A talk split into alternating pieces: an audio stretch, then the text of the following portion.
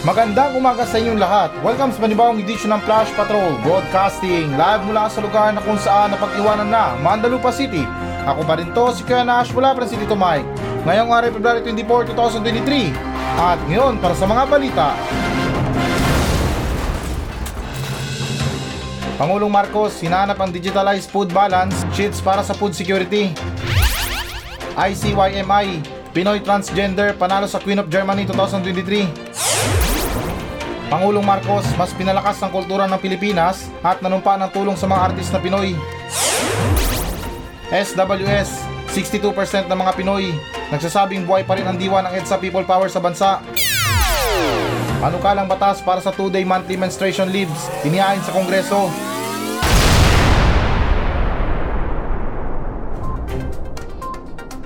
Pangulong Marcos, hinahanap ang digitalized food balance sheets para sa food security.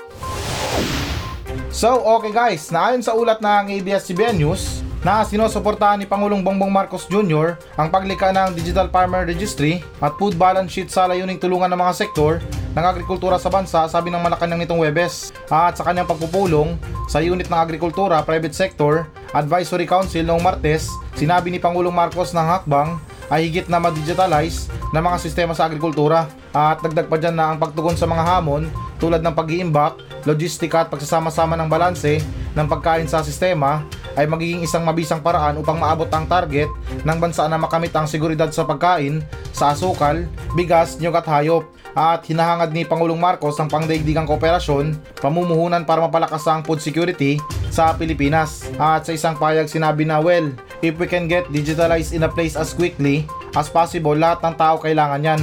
So yun ang kailangan mong gawin, is you get the system in a place specific for agriculture. Sana it will become part eventually ng sistema ng gobyerno. Yan ang sinabi ni Pangulong Marcos na kasulukuyang may hawak ng portfolio ng agrikultura.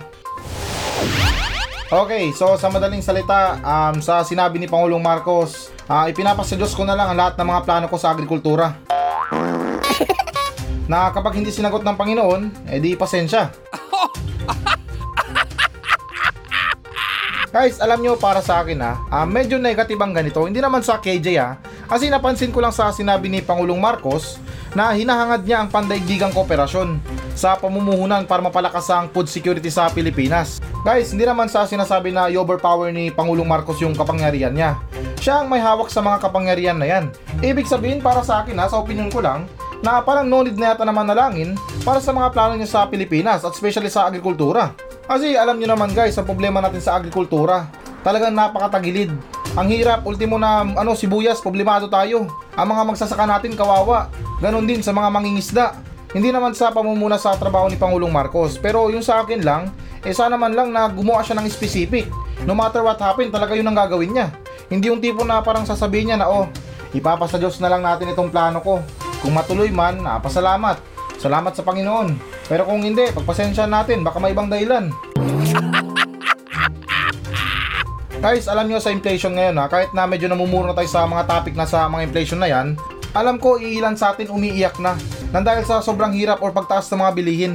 Sobra-sobra ng pag-a-adjust ang ginagawa natin para makatipid lang. Ako, sa totoo lang guys ha, ayaw kumamuna. Pero nang dahil sa sitwasyon natin, parang napakahirap naman kung hindi tayo magsasalita. Parang hahayaan na lang natin kung ano bang mangyayari sa atin. Na kung mura ang sibuyas, okay. Kung mahal ang sibuyas, okay lang din. Dapat guys, merong ginagawa ang gobyerno. Di naman sa inuutusan sila, pero syempre, parte ng trabaho nila yan. Matulungan tayo mga Pilipino. Actually guys, hindi naman tayo tulad ng bansang Amerika eh. Na yung tipo na parang limited lang yung mga saka nila. Um, umaasa lang sila sa mga pag-import o mga pagkain na galing sa ibang bansa. Tulad ng mga bigas na yan, um, sa mga asukal or whatever na kailangan nila sa agrikultura nila. Tayo guys, meron tayong mga magsasaka. Yung iba nga dyan na lumaki na lang sa mga pagsasaka. May mga mangingisda tayo ilan sa atin ang mga hanap buhay sa mga farm na yan. Yan ay mga manukan, babuyan, bakahan, paitlugan, mga patuan, palaisdaan, at lahat na siguro ng panghanap buhay na kayo, pwede tayo or meron tayo. So ano pang iniinda ng gobyerno doon? Ang problema kasi dyan guys para sa akin ha, sa opinion ko hindi naman sa sinisiraan. Ang gobyerno kasi, ilan sa kanila dyan masyadong sugapa or masyadong gahaman sa kapangyarihan. Kasi alam nila pagdating sa mga magsasaka, maliit lang ang kita nila. Kailangan pang dalin dito para ibenta, dalin pa doon para ibenta rin doon. Eh hindi tulad sa mga pag-import na yan, madali yan. Mabilis ang pera dyan. Kaya yun ang isa sa nakikita ko guys na problema ng mga magsasaka. Kinakalaban sila mismo ng gobyerno na imbes na matulungan sila, eh wala, mas parang kinukompetensyahan pa sila sa mga negosyo na yan. Pero guys, linawin ko lang ha, hindi naman sa sinasabi na yun talaga, sa opinion ko lang.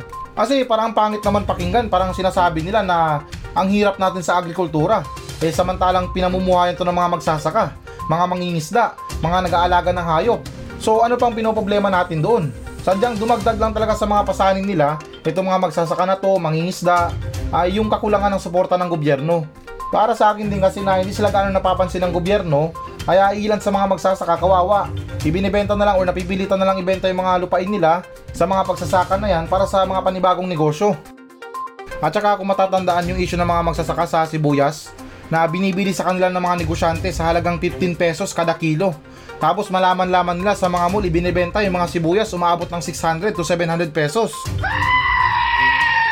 So nasaan ang hustisya para sa mga magsasaka doon? Ibinibenta nila ng mura para makatulong sa mga kababayan nila. Samantalang pagdating sa mga negosyante, napakagahaman naman pagdating sa mga negosyo nila.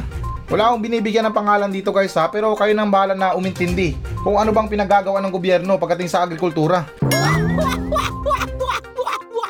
Sunod naman tayo na balita. ICYMI, Pinoy Transgender panalo sa Queen of Germany 2023. So, okay guys, naayon sa ulat ng ABS-CBN News na panalo ang isang Filipino transgender sa kakatapos ng Queen of Germany 2023 competition na ginanap noong February 11 sa Berlin. At ayon sa Philcom sa Germany, ito rin ang kauna-unahang pagkakataon sa kasaysayan ng beauty pageant sa Germany na may lumahok at nanalong transgender na Pinoy. At dagdag pa dyan na labing-anim na kandidata ang nagpagandahan kabilang dito ang tatlong Pilipino at isang Phil German beauties. Ang mga nanalo sa kompetisyon na sina Miss Aura Germany 2023, si Denise Nicole Ligpitan, Miss Supranational German 2023, si Maria Ignat, Miss Globe Germany 2023 na si Olhas Kirk Banuik at Queen of German 2023 na si Cassandra Serdan. At kalaki pa dyan ang nanalo ay magkakaroon ng training sa The Queen of Camp na nag-organisa ng kompetisyon, libreng plane ticket, makeup tutorial, para sa beauty pageants at lahat ng kanilang isusuot sa international competitions. Alam nyo, minsan nakaka-proud din ang mga transgender. Sa totoo lang guys, kasi hindi lang nila pinapatunayan na um, meron silang kagandahan bilang isang Pilipino at meron din silang angkin na talino. Kasi alam nyo naman, sa mga beauty pageant na yan, hindi lang pagandahan yan, kundi patalinuhan. Dapat matalino ka. Handa ka rin sumagot sa mga question and answer dyan. And I think na malaki din ang points sa mga question and answer. Isa rin yan sa mga dahilan sa pagpapanalo ng mga contestant. At saka ito dagdag ko sa comment ko guys ha, hindi naman sa binibigyan ng katatawanan. Alam ko yung ilan sa atin dyan na kapatid natin na LGBTQI ay meron din sila mga pangarap pagdating sa mga beauty queen na yan. At saka sa totoo lang guys ha, dalawang bansa lang nakikita ko na magaling. Di ko lang alam kung tamang term to na magpalitan nyo bilang isang babae. Masasabi ko na ang Pilipinas pangalawa. At ang top 1 para sa akin yung bansang Thailand. Grabe guys, ibang klase yung mga ladyboy doon. Talagang hindi mo mahalata na lalaki sila. Magugulat ka na lang at tumulang malalaman na kapag siya na ang sunod. Pinaplastar ka na dyan.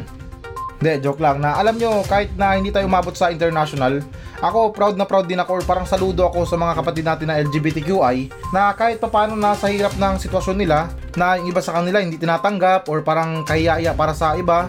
Ako, mas pipiliin ko ba guys yung katulad nila kaysa naman sa isang straight na wala namang ginagawang maganda. Hindi naman sa sinasabi na ano ako ha, bakla ako. Linawin ko lang, straight ako na lalaki. Magaan lang ang loob ko para sa mga katulad nila kasi sila yung mga tipo na kahit papano lumalaban pa rin ng patas. Sa mga ibang bakla dyan na hindi pinalad masyado sa kagandahan na medyo tank build yung itsura. Kumakahid pa rin sila. Ilan sa kanila matalino pa. May mga skills sila sa mga paggugupit, sa mga salon na yan, sa mga manicure, pedicure, at pagdating naman sa mga trabaho sa opisina, sila talaga ang makakasahan. Especially sa mga pagiging team leader na yan. Hangad ko lang guys yung pagiging equality natin sa lahat. As long naman na itsurang living things pa, wala tayo dapat na ikabala sa mga katulad nila. Ang iba kasi na parang ewan ko lang, nagalit sila sa mga bakla. Galit sila sa mga transgender. Galit sila sa mga tomboy, sa mga lesbian na yan. Guys, maging masaya na lang tayo sa mga gusto nila. Dahil buhay naman nila yan. Kung meron silang problema sa kanila na yon. Medyo nakakaurat din kasi para sa iba na pagdating sa mga ganyan, may mga tao na nagpo-post tungkol sa mga reliyon na sinasabi nila na walang ginawa ang Panginoon ng bakla or walang ginawa yung Panginoon na tomboy. Binuhay ang dalawang tao na dalawang gender lang. Si Eva at si Adan at hindi yung Adam at Steve. Guys, labas na tayo sa mga ganyan. Kung matapang man or parang ah, malalim man yung paninindigan natin sa isang reliyon or sa paniniwala ng isang reliyon, eh at least man lang mag-focus na lang tayo sa sarili natin. Sa madaling salita, problemahin natin yung sarili nating problema. At huwag tayong makialam sa mga buhay ng iba na masaya sa mga sarili nila. At saka tingnan nyo guys, may dagdag ko lang. Sa mga piyestahan na yan, sa mga pagpapasaya, sino bang number one dyan? Di ba sila mga bakla or sila mga transgender? Guys, kulang na lang ano eh, panindigan ng mga eksperto yung laughter is the best medicine. Kung ang pagpapatawa at pagpapasaya ang sagot sa karamdaman ng isang tao, di naman talaga sa 100% na kinakampihan sila, malamang. Ito mga miyembro ng LGBTQI na to, bayaan ito. Kaya so proud sa kanilang ibinibigay na karangalan sa Pilipinas. Tayo mga Pilipino tayo mga Pinoy dito sa Pilipinas, kulelat man tayo sa mga ibang sports or sa mga competition na yan, eh at least bumabawi tayo sa mga itsura at kultura nating mga Pilipino. At oo nga pala guys, munti ko nang makalimutan, may dagdag ko lang. Um, ito, pasintabi lang na medyo negative to. Um, nabubuisit lang kasi ako sa mga transgender dito sa Mandalupa na pinamumunuan ni Mayor Koki. Hindi naman sa binibigyan ng katatawanan guys ha, pasintabi lang talaga. Um, nagbigay na ako ng magandang pahayag sa mga ano, sa mga LGBTQI. Pero special mention ko lang talaga yung ibang miyembro dito sa Mandalupa City na pinamumunuan ni Mayor Koki. Kasi ibang klase yung mga Becky dito eh. Yung mga Becky dito gumagamit ng droga. Tapos yung nakakainis lang, tamang abang lang sa mga kalalakian, sabay sabi na, oh ano, mamili ka, borles o buhay. Dito kasi sa Mandalupa guys, yung mga ano dito, yung mga Becky dito ay ano, mga maskulado, yung mga tank build, ang titigas ng mga katawan. Pero syempre nire-respeto ko pa rin yung ano nila, yung gender nila. Yung pangit lang doon yung sa mga ginagawa nila. At ganun din sa mga ibang kapatid natin. Wala akong problema sa mga gender o kasarian nyo. Kung anong gusto nyo, susuportahan natin yan. Pero pakiusap naman sa mga iba dyan na gumagawa ng masama. Dahil para sa mga katulad nyo, eh parang hanay rin to ng mga kapulisan. Na kapag mayroong ginawang masama yung isa, eh sa mga isip natin or sa takbo ng utak natin, pati yung iba damay. Sunod naman tayo na balita. Pangulong Marcos hangad na palakasin ang kultura ng Pilipinas at nanumpa ng tulong sa mga artist na Pilipino. So, okay guys, naayon sa ulat ng Manila Bulletin na inulit ni Pangulong Ferdinand Marcos Jr. ang kanyang patuloy na pangako sa pagtataguyod ng kultura ng Pilipinas at pangangalaga at pagprotekta sa pamana ng kultura ng bansa. At sinabi ito ni Pangulong Marcos Jr. sa National Commission for Culture and Arts. At sa kanyang talumpati, sinabi ni Pangulong Marcos sa mga artista nandyan ang gobyerno para suportahan sila. Makakaasa kayo na kaisa ninyo ang pamahalaan at administrasyong ito sa pagsusulong at pagpapayaman ng ating sining at kultura. Nagtitiwala na ako na paunlarin natin ang industriyang ito. Higit tayo makakatulong sa paglago ng ating ekonomiya at mayangat ang Pilipino sa amang dakong daigdig. At nananawagan din si Pangulong Marcos sa NCCA na suportahan ang mga artistang Pilipino na may malaking kontribusyon sa pagpapaunlad at pagtataguyod ng kultura at sining ng Pilipinas. Aba, hindi na tayo bago dyan. Siyempre, talagang ano, talagang susuportahan ng gobyerno yan. Sa mga artistang Pilipino, sila pa ba? Eh, mismong mentor nila, mga gobyerno. Kasi kita nyo naman, pagdating sa mga pagiging artista, talagang napaka-dramatic pagdating sa mga talumpati nila. Na yung tipo na, oh, gagawin kong lahat. Best drama in the world, best actor. Walang iba, number one, gobyerno. Kaya ilan sa mga artista, tinitingala sila. Kaya nga yung iba, from artista to official government or government official. At saka hindi na bago sa atin guys sa mga ganito, malamang. Susuportahan nila yan, mahilig sila sa mga pinta-pinta, sa mga arts, sa mga paintings. Baku, sa kanila nga nahanap yung nawawalang pinta ng sikat na artista o yung sikat na artist. Kung maalala nyo guys, hindi naman sa amin na masama, ha? wala akong ano dito, ha? wala akong intensyon na masamahin ito.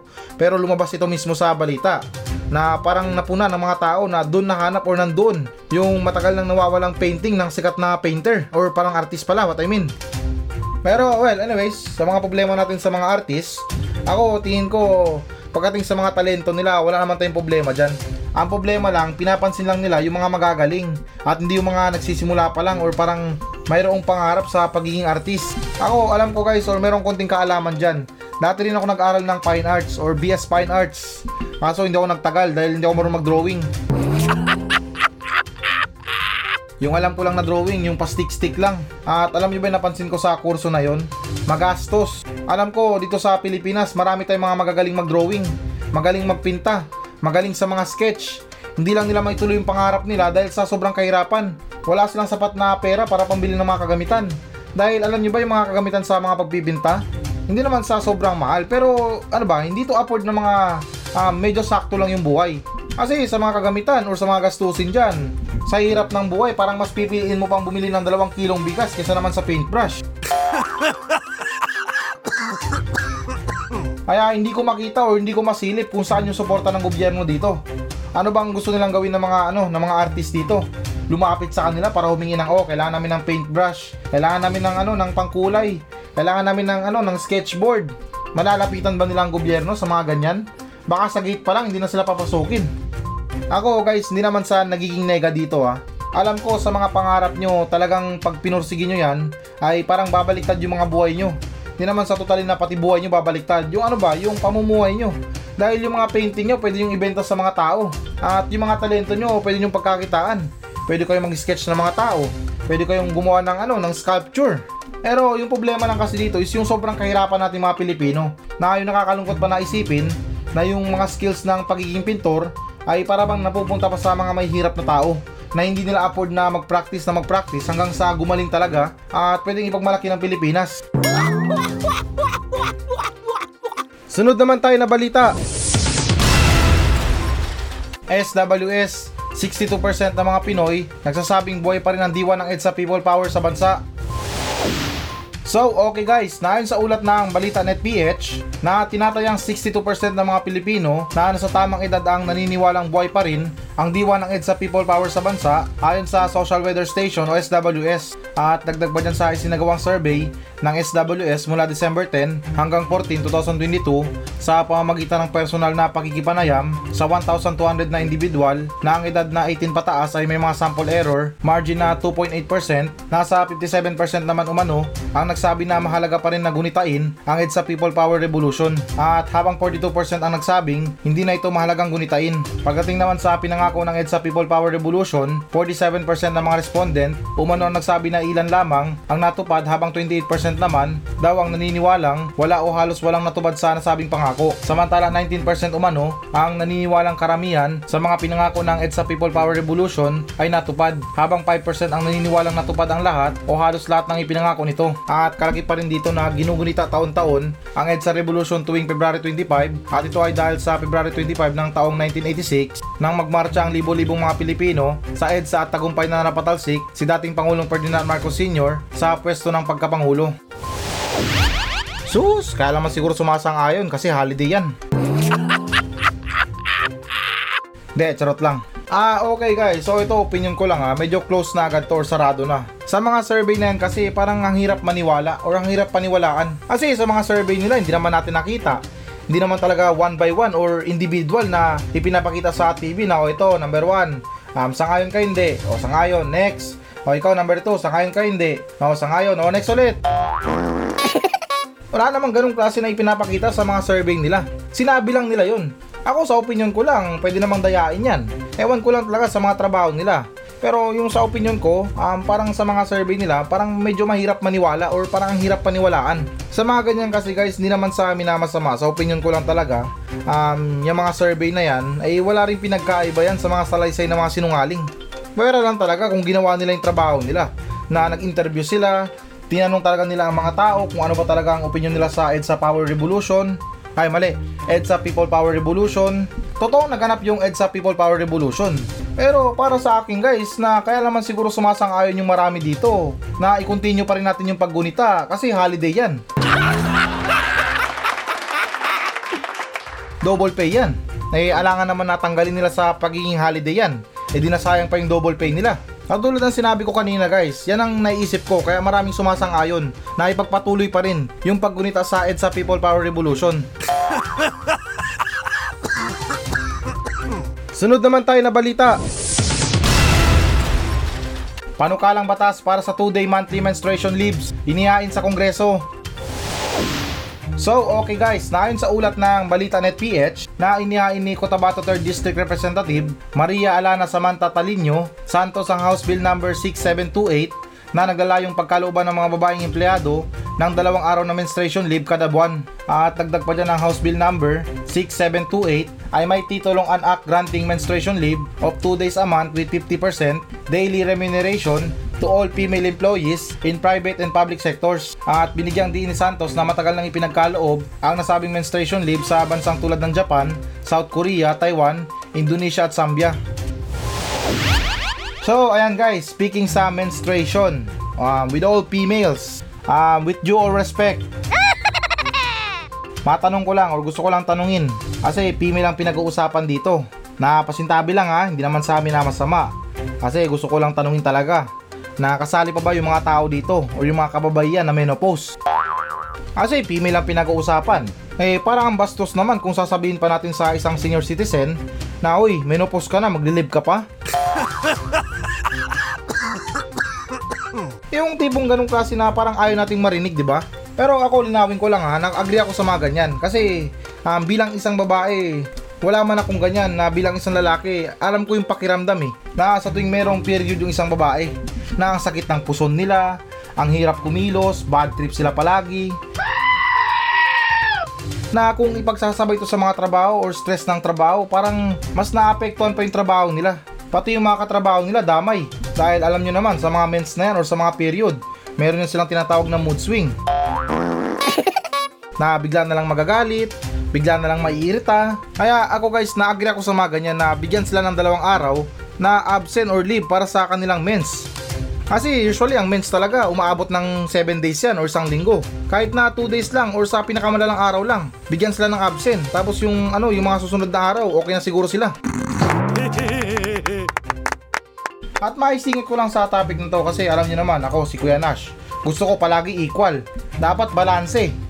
Kasi syempre speaking sa mga kababaihan eh paano naman yung mga kalalakihan na napaka-unfair para sa mga katulad nila. Oo, inaamin ko na sa mga kalalakihan wala silang mens or wala silang period. Pero syempre na dapat din natin i-consider yung ano, yung LBM sa mga kalalakihan. Ang hirap din kaya magtrabaho kapag kumukulo yung tiyan mo at bumabarurot yung puwerta mo. Tunog kalokohan siya guys ha, pero sana meron tayong batas sa mga ganyan. Na yung tipo na kapag yung isang empleyado, ah meron siyang LBM sa araw na to, pwede siyang umuwi o pwede siyang umabsent. And at the same time, bayad pa rin siya. Hindi ko na kailangan magpaliwanag sa mga LBM na yan guys dahil alam ko lahat tayo naka-experience ng ganyan. Yung tipo na kapag meron kang LBM, para kang nag-aagaw buhay. At 100% na mas malala pa yung mood mo kesa naman sa babae na mayroong mens. Kasi ito, dagdag ko lang sa explanation ko ha. Kapag meron kang LBM, hindi ka mahawakan, tapos konting lamig lang or konting hangin lang, talagang kinikilabutan ka na agad. Na yung feeling mo, andyan na, lalabas na. Makahanap ka man ng CR na medyo matino, pero dapat yung pagbawas mo naka silent mode. Kasi nakakaya naman na baka sabihin pa ng iba na ayan, lamon pa. Hindi katulad ng pag-uwi natin sa bahay or pag-absent natin, eh kahit na parang yung tipo na kapag na LBM tayo, para tayong sinasapian sa loob ng banyo, okay lang. At least sa bahay tayo. Kaya ganun pa man guys, nahiling ko rin na mabigyan atensyon yung ano, yung problema natin sa LBM. Naiintindihan ko at agree ako dun sa problema ng mga kababaihan, sa mga mens nila or sa mga period nila. Pero sana maisingit din natin yung problema sa LBM. Dahil ang LBM guys, walang pinipili yan. Hindi lang yung tungkol sa gender. Hindi lang yung tungkol sa pagkatao natin. Kung matapang ka, maskulado ka, payat ka, mataba ka, pag nagka-LBM ka, talagang manghihina ka. So, ayan guys, ito na ang pinakahihintay nyo. Magbabasa na tayo ng audience mail. Mula pa rin to sa mga nagmensahe sa atin sa Facebook page ng Flash Patrol at ganun pa man na ang bilis talaga ng panahon. Matatapos na naman ang February. Parang kailan lang yung araw ng puso o yung Valentine's Day. Pabigay-bigay pa tayo ng mga bulaklak sa mga niligawan natin. May pa-chocolates pa. Um, dinala pa natin sa mga mamahaling restoran. Pero yung iba, kamusta na kaya?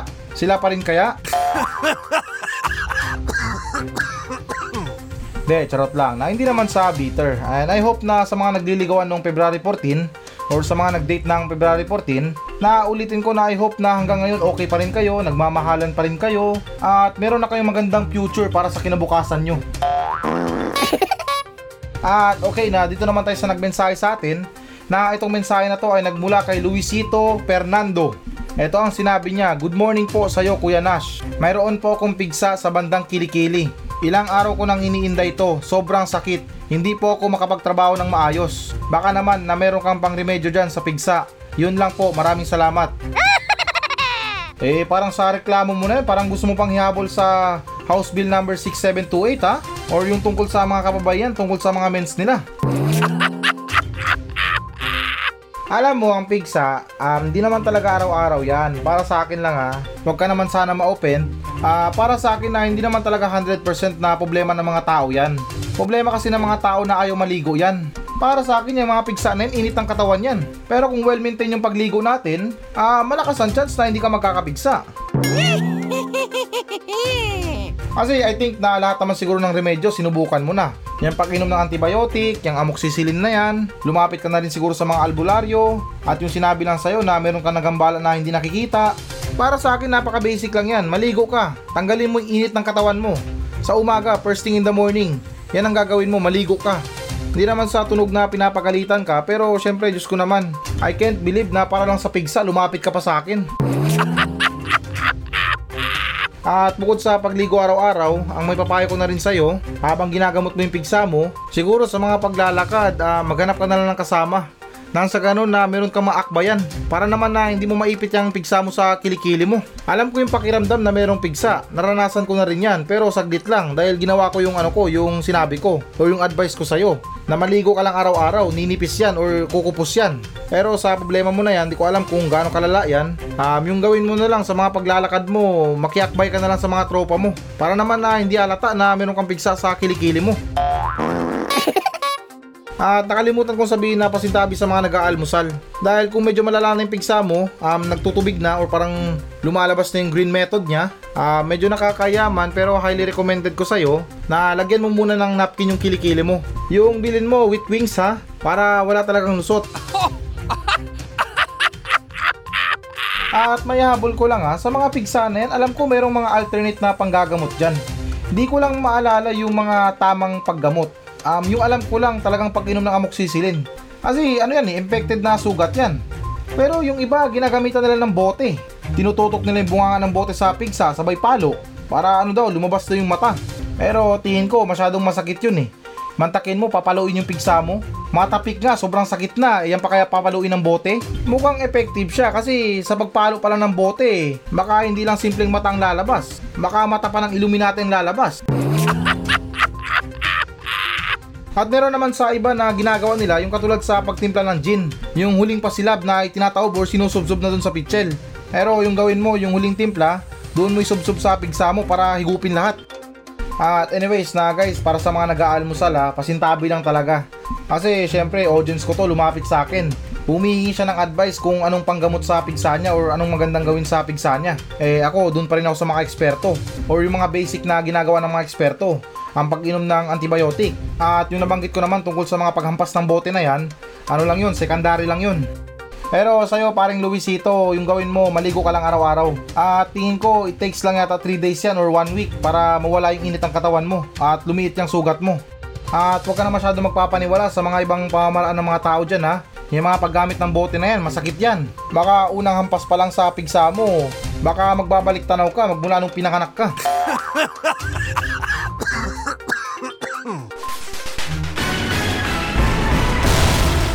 Hello guys, na bago natin tapusin ang show na to, uh, hinikayat ko lang yung mga audience natin na mag-message sa akin dito sa Mandalupa Station para sa mga reklamo nyo sa kapitbahay nyo, reklamo nyo sa asawa nyo, sa mga kaibigan nyo, at kahit sumbong na rin para sa mga katarantaduhan dyan sa lugar nyo. At kung boring ka naman, pwede naman kayo magpa-shoutout sa akin ng buong angkan nyo. Mula ninuno nyo hanggang apo, isa-shoutout natin yan. Kaya guys, na ano pang iniintay nyo? Magmensahe na kayo dito sa Facebook page ng Flash Patrol at nakakaasa kayo na walang minti sa mga pa-shoutout nyo. Paki-like na rin ang Facebook page ng Flash Patrol. Maawa na kayo, desperado na ako sa buhay. Kaya ulitin ko, para sa mga reklamo sa buhay, reklamo sa kapitbahay, reklamo sa mga tao, ay huwag kayong maya na magmensahe sa akin sa Facebook page ng Flash Patrol dahil actionan natin yan ng makabuluhang kalukuhan.